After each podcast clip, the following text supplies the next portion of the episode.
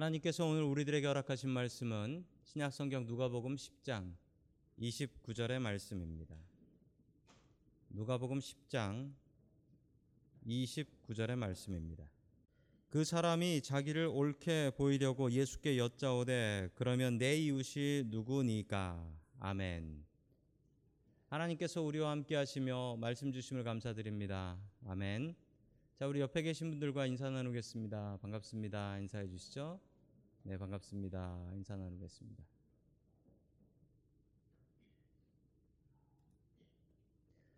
자, 오늘 좋은 이웃이 되라라는 말씀을 가지고 하나님의 말씀을 증거하겠습니다.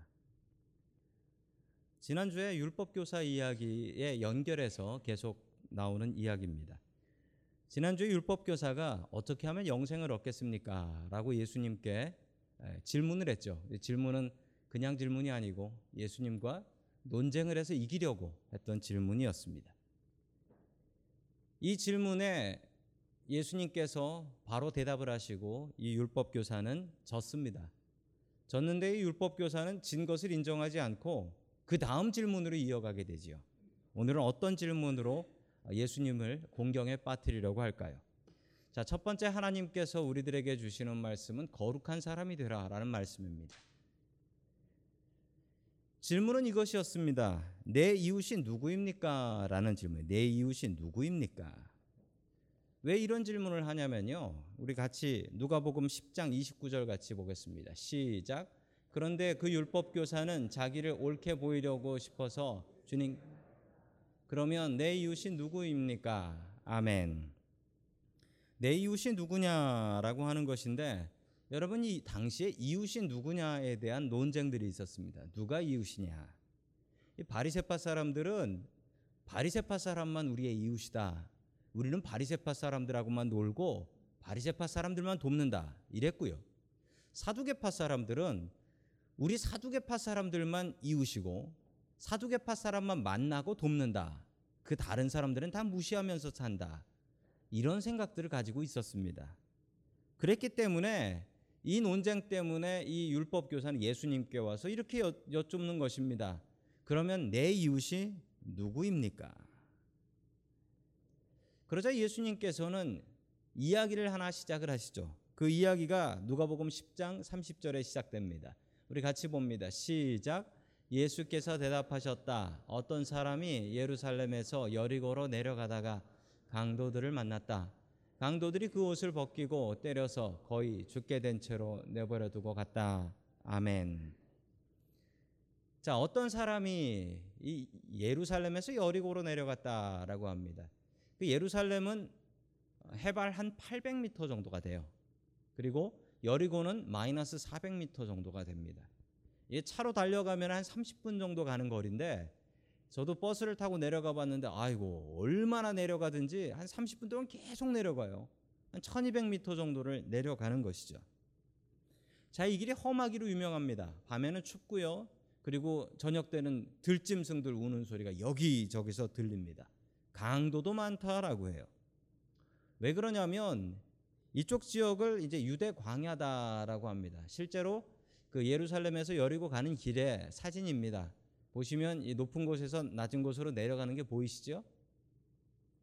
자, 저기를 유대 광야라고 하는데 왜 광야라고 하냐면요. 저기 사막입니다. 사막인데 모래로 되어 사막인데 저긴 모래가 아니라 산이에요. 아무것도 없는 사막이에요. 저기에 어떤 사람들이 살았냐면 도망친 노예들, 그리고 범죄자들, 그리고 열심당원들, 그리고 나병 환자. 이런 사람들이 이런 사람들이 이곳에 숨어 살고 있었습니다. 당연히 비가 오지 않기 때문에 농사 지을 수 없고요. 그리고 동물을 키울 풀도 제대로 없습니다. 여기 사는 사람들은 어떻게 살 수 있었냐면 딱 하나 방법이 있는데 저기를 지나가는 사람들이 많았어요. 강도질을 하고 살 수밖에 없었던 것입니다. 여러분 지금도 비슷한 나라가 있는데 소말리아 아시죠? 소말리아. 해적들이 왜 유명한 줄 아십니까? 아프리카에 그 기근이 들어서 먹을 게 없으니까 거기 지나가는 사람들 강도질 해 가지고 먹고 사는 것 아니겠습니까? 똑같아요. 여기를 지나가다가 어떤 사람이 강도를 만났습니다. 그런데 이 사람 참 문제가 많은 사람입니다. 이 이스라엘 사람들은 다 알아요. 이 길을 혼자서 지나가 미쳤구만. 이 길은 워낙 험한 길이라서 여러분 혼자서는 가지 않고 여럿이 그룹을 지어서 갑니다. 그리고 밤에는 지나가지 않습니다. 밤에 갔다면 큰일 나요. 그런데 이 사람이 아마 이쪽을 잘 모르는 사람 같아요. 그러니까 이 길을 혼자 지나가지요. 그러다가 강도를 만나서 뺏기고 그냥 뺏길 뿐만 아니라 죽도록 두들겨 맞았다라고 합니다. 아마 돈 안 뺏기려고 무척 반항을 했던 것 같습니다. 자, 이곳을 처음 지나간 사람은 제사장이었습니다. 이 제사장은 성전에서 일하는 사람이죠. 성전에서 하나님 앞에 제사 드리는 것을 돕는 사람입니다. 이 사람들은 거룩한 사람들이죠. 이 사람이 지나가다가 상처 입고 쓰러져 있는 사람을 보고서 그냥 지나가 버립니다. 그 이유는 이것입니다. 왜냐하면 제사장은 거룩해야 되는 사람이에요. 시체를 만지면 성경에 7일 동안 부정하다라고 합니다. 이 사람이 죽었는지 살았는지 확인하려고 하면 가서 만져봐야죠. 어, 여보세요. 흔들어 봐야죠. 죽었으면. 7일 동안 부정한 거예요. 그러면 성 바깥에 나가서 7일 동안 거룩하게 하는 예식을 해야 합니다. 만약에 흔들어 보니까 살아 있어. 짊어지고 살린다고 이렇게 가다가 죽었어. 그럼 어떻게 됩니까? 또 7일 동안 부정해지는 거예요. 그래서 이 제사장은 이 사람, 강도 만난 사람을 구하지 않고 그냥 지나가 버렸다라는 것입니다. 여러분, 그러나 여기에 함정이 하나 있습니다. 이 제사장의 가는 길은 예루살렘에서 여리고로 가는 길이었다. 이 사람이 성전을 올라가는 길이면은 시체를 만지면 안 됩니다. 그런데 여러분, 이 사람은 성전으로 올라가는 길이 아니라 성전에서 일을 마치고 여리고로 내려가는 길이었다. 왜냐하면 당시에 제사장들이 집이 없어 가지고요. 예루살렘에 집이 없어서 여리고에다가 집을 얻어서 살고 집을 짓고 살고 자기 순서가 되면 예루살렘으로 올라갔다가 끝나면 내려오는 길에 이 강도 만난 사람을 만난 거예요. 그러니까 구해줘도 아무 상관이 없는 거예요. 아무 상관이 없는데 그냥 지나쳐 버린 것입니다. 여러분 거룩이라는 핑계로 사람을 구하지 않은 거예요. 1973년에 미국에서 이런 연구가 있었습니다. 이 연구 제목이 뭐냐면 From Jerusalem to Jericho 예루살렘에서 여리고까지라는 연구인데 이 목회자들 신학생들의 윤리 에틱에 대한, 연구였습니다. 이게 뭐 어떤 실험이냐면 여기서 실험 하나가 나오는데 저희 미국 장로교에 있는 신학교 유명한 신학교인 프린스턴 신학교가 있어요. 프린스턴 세미나리. 그 세미나리 학생들을 상대로 실험을 했습니다. 어떤 실험이었냐면 그 사람들한테 이제 설교로 시험, 설교학 시험을 치겠다라고 하면서 교수님이 설교를 준비하라고 시켰습니다. 그 설교가 뭐냐면 선한 사마리아인이었어요. 오늘 이 본문을 가지고 설교를 준비하라고 시켰습니다. 그리고 강의를 마치고 난 다음에 이제부터 예배당 채플에 가서 설교하는 것을 직접 설교를 하면서 시험을 치겠다. 이 신학교에서는 이 설교학 시험을 이렇게 칩니다. 진짜 설교를 시켜 보아요. 자, 늦었으니까 빨리 가시오. 늦으면은 점수를 마이너스 하겠다라고 했습니다. 자, 그런데 이게 다 세팅 세팅한 실험이었어요. 그 가는 길에 강의실에서 채플로 가는 길에 어떤 거지 하나가 누워 있습니다. 거지가 아이고 죽겠다 하면서 이렇게 누워 있는 거예요. 이 거지가 연기를 하고 있는 거였습니다. 선한 사마리아인 설교를 준비했는데 늦었다고 빨리 가라고 늦으면 감점 마이너스를 하겠다라고 했는데 여러분 결과가 어떻게 됐는지 아십니까? 정말 기가 막히게도 신학생들이 10%만 10명 중에 한 명만 아이고 괜찮으세요라고 했고 나머지는 다 선한 사마리안 설교를 잘해야 돼라고 하면서 예배당으로 뛰어 들어가더랍니다. 여러분 이게 얼마나 우스운 얘기입니까?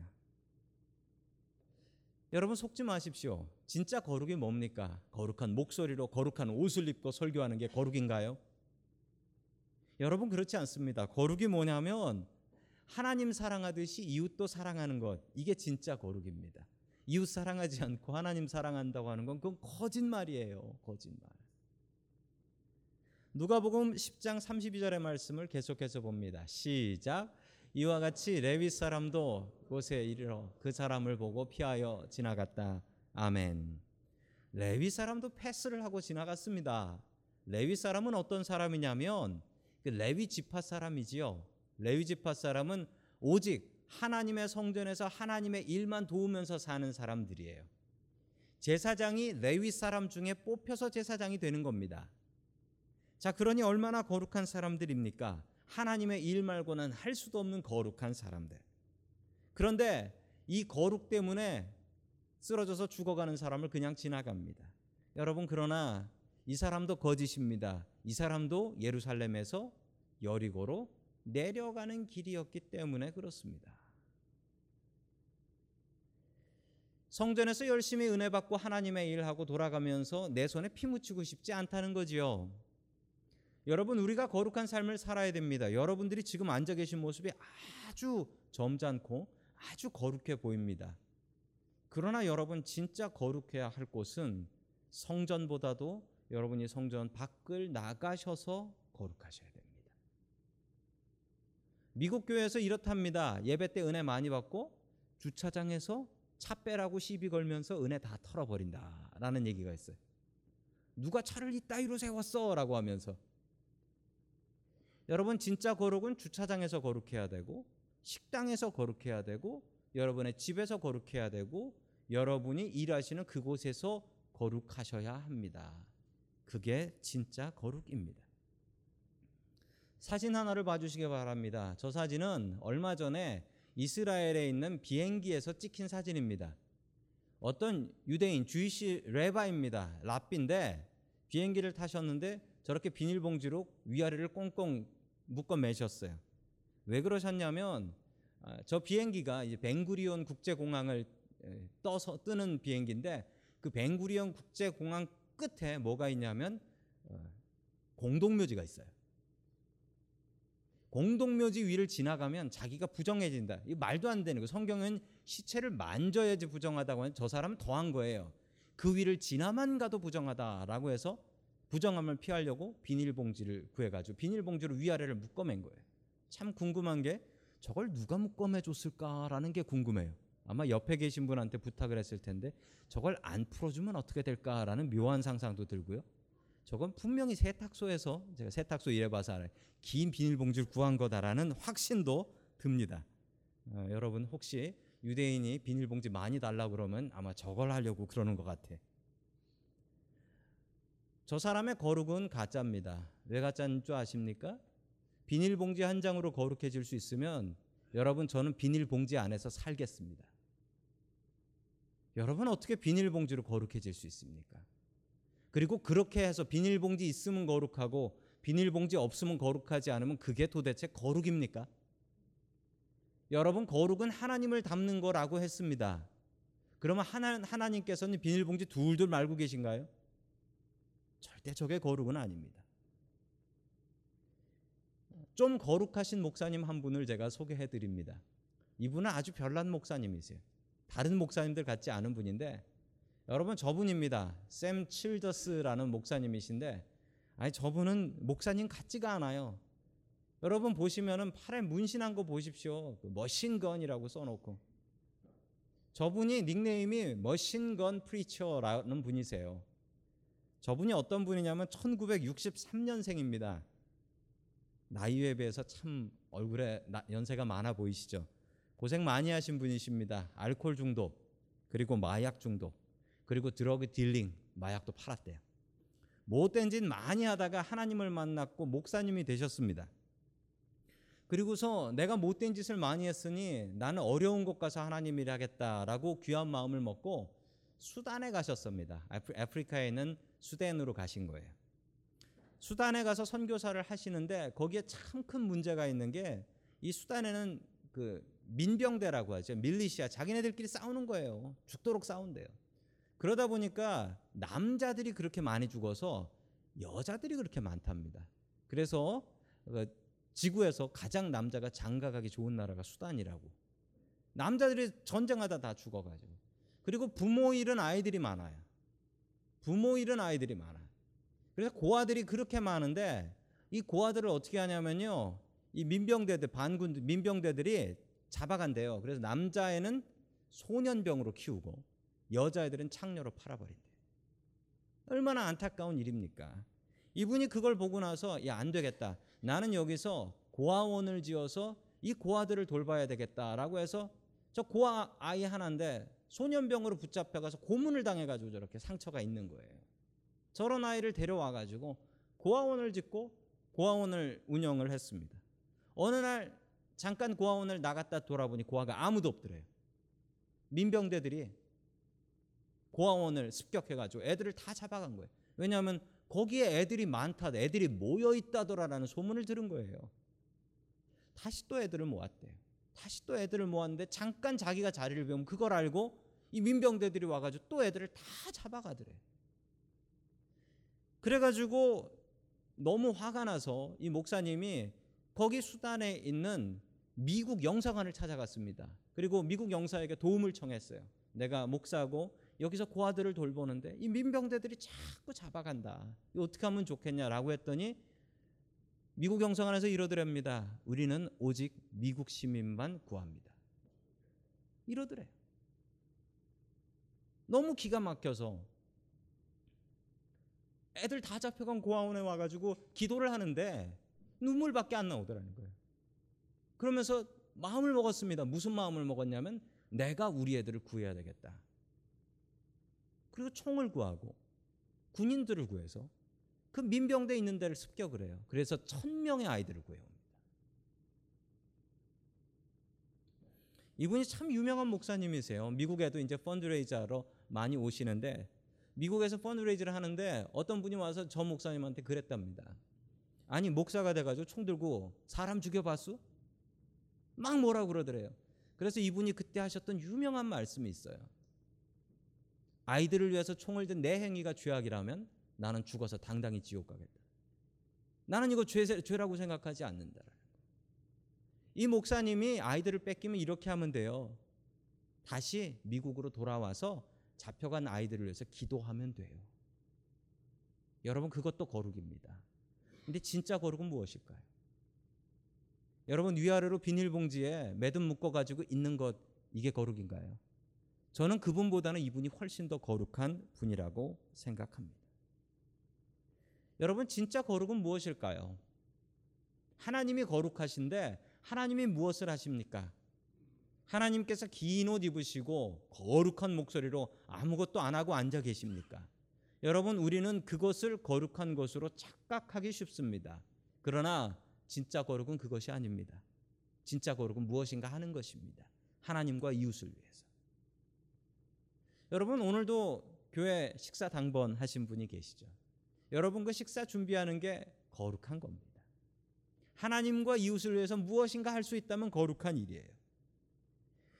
여러분 교인들을 위해서 예배당을 또 식당을 교회 밖을 청소하는 것 거룩한 일인가? 역시 거룩한 일입니다.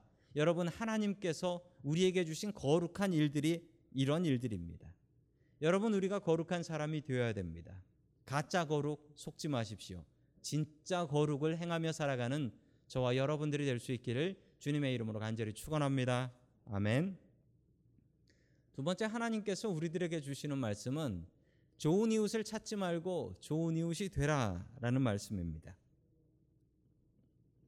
유대인에게는 세, 당시에 세 개의 계층이 있었다라고 합니다. 세 개의 계층이 뭐냐면 제일 위는 제사장이 제일 높고 그 다음은 레위인이고 그 다음은 보통 이스라엘 사람이다. 당시 사람들은 이렇게 세 개의 계층이 있다라고 생각을 했습니다. 첫 번째 나왔던 사람이 제사장이었죠. 제사장이 그냥 지나갔대요. 두 번째 레위인이었죠. 레위인이 그냥 지나갔대요. 아마 율법 교사는 이 얘기를 들으면서 속으로 기뻐했을 것입니다. 그래. 제사장 레위인 다 가짜지. 자기가 속한 보통 이스라엘 사람 아마 세 번째는 그래 나 같은 사람이 나올 거야라고 기대를 했는데 엉뚱한 사람이 나옵니다. 우리 10장 33절 같이 봅니다. 시작. 그러나 어떤 사마리아 사람은 길을 가다가 그 사람이 있는 곳에 이르러 그를 보고 측은한 마음이 들어서 아멘. 아주 엉뚱한 사람인 사마리아 사람이 갑자기 나와 버려요. 유대인들은 사마리아 사람하고 친하지 않았습니다. 친하지 않은 역사가 있어요. BC 722년에 이 사마리아라는 수도, 북이스라엘의 수도였죠. 아시리아가 점령을 합니다. 그리고 아시리아 사람들이 자기네 나라에서 자기네 사람들을 많이 데려와 가지고 이 사마리아 사람하고 결혼을 시켜버려요. 결혼. 그래가지고 인종이 섞여 버립니다. 유대인들은 인종이 섞인 사람을 아주 싫어합니다. 자기 동족이지만 인종이 섞여 버리니까 이 유대인들은 사마리아 사람들을 외국인보다 더 싫어했어요. 이 유대인들이 포로기에서 돌아와서 무너져버린 성과 무너져버린 성전을 다시 지으려고 했습니다. 사마리아 사람들이 와서 도와준다고 했습니다. 그런데도 유대인들은 너희 같이 인종이 혼혈된 사람들하고 우린 같이 안 해. 라고 하며 거절하고 자기네끼리 성전을 지었어요. 그러자 사마리아 사람들은 어쩔 수 없이 자기 성전을 지었습니다. 그걸 BC 100년경에 기원전 100년경에 유대인들이 가서 사마리아 성전을 다 때려 부셔버렸습니다. 서로 원수죠. 아마 이런 관계일 겁니다. 남한 사람하고 북한 사람. 우리가 아무리 중국이 가까워도 북한을 통해서 가진 않지요. 갈 수도 없고 가지도 않고 그거랑 똑같습니다. 그런데 이 사마리아 사람이 강도 만난 사람을 불쌍히 여겼다라고 합니다. 계속해서 34절의 말씀을 봅니다. 시작. 가까이 가서 그 상처에 올리브 기름과 포도주를 붓고 싸맨 다음에 자기 짐승에 태워서 여관으로 데리고 가서 돌보아 주었다. 아멘. 자, 올리브 기름과 포도주를 부었다라고 합니다. 왜 그러냐면 당시에 약이 없어요. 그래서 상처가 있으면 올리브 기름을 바르, 면 상처가 잘 나았다라고 하고 지금도 이 올리브 기름을 약으로 쓰는 사람들이 있습니다. 포도주는 왜 붓냐라고 하면 포도주에 그 와인이 있잖아요. 와인 안에 그 알코올이 들어있죠. 그 알코올이 소독하는 효과가 있어서 상처가 덧나지 않기 때문에 당시에는 이렇게 약으로 사용을 했었습니다. 그리고 자기 짐승에 태워서 여관으로 데리고 갔다라고 합니다. 여관에 가서 돌봐 주었다라고 하죠. 여러분 이 여관이 어디냐면 어딘지는 알 수 없지만 지금 실제로 이스라엘의 그 예루살렘에서 여리고 가는 길에 보면 이런 곳이 있습니다. 이름이 어, 선한 사마리아 여관이라는 곳이에요. 선한 사마리아 여인숙이라는 곳인데 관광객들이 많이 가고 저기가 진짜는 아니에요. 왜냐하면 저거는 6세기경 그러니까 한참 뒤에 생겨난 여관입니다. 근데 저희 가면 뮤지엄도 있고 그렇습니다. 그리고 저기에 매점에 가면 무엇을 팔고 있을까요? 예, 올리브 기름과 와인을 팝니다. 다 장사꾼들인 거예요. 자, 누가복음 10장 35절의 말씀 같이 봅니다. 시작. 다음 날 그는 두 데나리온을 꺼내서 여관 주인에게 주고 말하기를 이 사람을 돌아보십시오. 비용이 더 들면 내가 돌아오는 길에 갚겠습니다 하였다. 아멘. 이 반값을 줬는데 두 데나리온을 줬다라고 합니다. 뭐 어떤 분들은 이두 두 데나리온이 신약과 구약이다 뭐 이런 분도 계신데 그런 거 아니에요. 여러분 여기서 관심 가져야 될 건두 데나리온으로 저 여관에 며칠 있을 수 있을까 이걸 생각하셔야죠. 당시 한 데나리온은 하루치 일한 임금입니다. one day wage예요. 자 그러면 두 데나리온이면 이틀치 일한 것이고 여관 값으로 하면은 얼마냐면 한 데나리온에 한 달을 있을 수 있었대요. 그럼 두 데나리온이면은 두 달을 있을 수 있는 겁니다. 지금 방값하고 비교해 보면 요즘 집값과 방값이 얼마나 많이 올랐는지를 아실 수 있죠. 요즘은 아, 원 데나리온이면은 하루 잘 수 있어요. 하루 잘. 반값이 너무 많이 올랐습니다. 자, 그렇다면 넉넉한 돈을 주고 갔다라는 겁니다. 두 달 동안도 안 나오면 그 사람은 죽을 사람이죠. 두 달 동안도 안 나오면. 자, 알지 못하는 이웃을 위해서 시간과 돈을 희생했습니다. 여러분 누가 더 거룩한 사람입니까? 제사장과 레위인은 나는 거룩하다라는 것을 표시를 내고 다니고 자기 입으로 말하고 다녔고 사마리아 사람은 나는 거룩 안 해. 그런데 나는 거룩 안 하니까 이 사람이 죽든 살든 난 살려낼 수 있어. 누가 더 거룩한 사람입니까? 우리에게 생명을 주시고 우리를 살리시는 하나님과 누가 더 많이 닮았습니까? 여러분 사마리아인이 훨씬 더 거룩합니다. 예수님께서 다시 율법 교사에게 질문을 합니다. 우리 36절 말씀 같이 봅니다. 시작. 너는 이 세 사람 가운데 누가 강도를 만난 사람에게 이웃이 되어 주었다고 생각하느냐? 아멘. 자, 이 질문을 받은 율법 교사는 37절과 같이 대답을 하죠. 같이 읽습니다. 시작. 그가 대답하였다. 자비를 베푼 사람입니다. 예수께서 그에게 말씀하셨다. 가서 너도 이와 같이 하여라. 아멘. 여러분 예수님께서 이 중에 누가 이웃이 되었느냐라고 하면 뭐라고 대답을 해야 됩니까? 사마리아인이라고 대답을 해야죠. 예수님이 사마리아인이라고 했지 않습니까? 그런데 이 율법교사 뭐라고 얘기합니까? 자비를 베푼 사람이라고 하지. 그 이유가 뭡니까? 자존심 상해서 그런 겁니다. 저 원수 같은 사마리아 사람이 선한 일을 했고 이웃이라고 그건 인정 못 하겠습니다. 그래서 자존심 상해 율법 교사는 이렇게 대답하죠. 자비를 베푼 사람이겠죠라고 얘기해 버립니다. 그러자 예수님께서 뭐라 명령하셨습니까? 지난주 결론하고 똑같습니다. 가서 너도 이와 같이 하여라. 율법 교사가 다 알아요. 알 거 다 알아요. 문제는 하지 않은 것이 문제였다는 것이죠. 여러분 지난주에 설교 마지막에 여러분들에게 부탁을 드렸습니다. 일주일에 하나 해야 될 것을 정해서 한번 해보자. 여러분 한 주간 동안 승리하셨습니까? 저는 푸시업을 1,500번은 못하겠고 150개만 한번 해봤습니다. 팔이 잘 안 들어집니다. 여러분 말씀대로 살아야 됩니다. 오늘 말씀에서도 분명히 여러분들이 지켜야 될 것을 찾으시고 그 말씀대로 살아가실 수 있어야 됩니다. 여러분 그런데 이 율법 교사가 물어본 질문은 누가 나의 이웃입니까? 라고 물어봤습니다. 그런데 예수님의 답은 무엇이었습니까? 좋은 이웃 찾지 말고 네가 좋은 이웃이 되어라.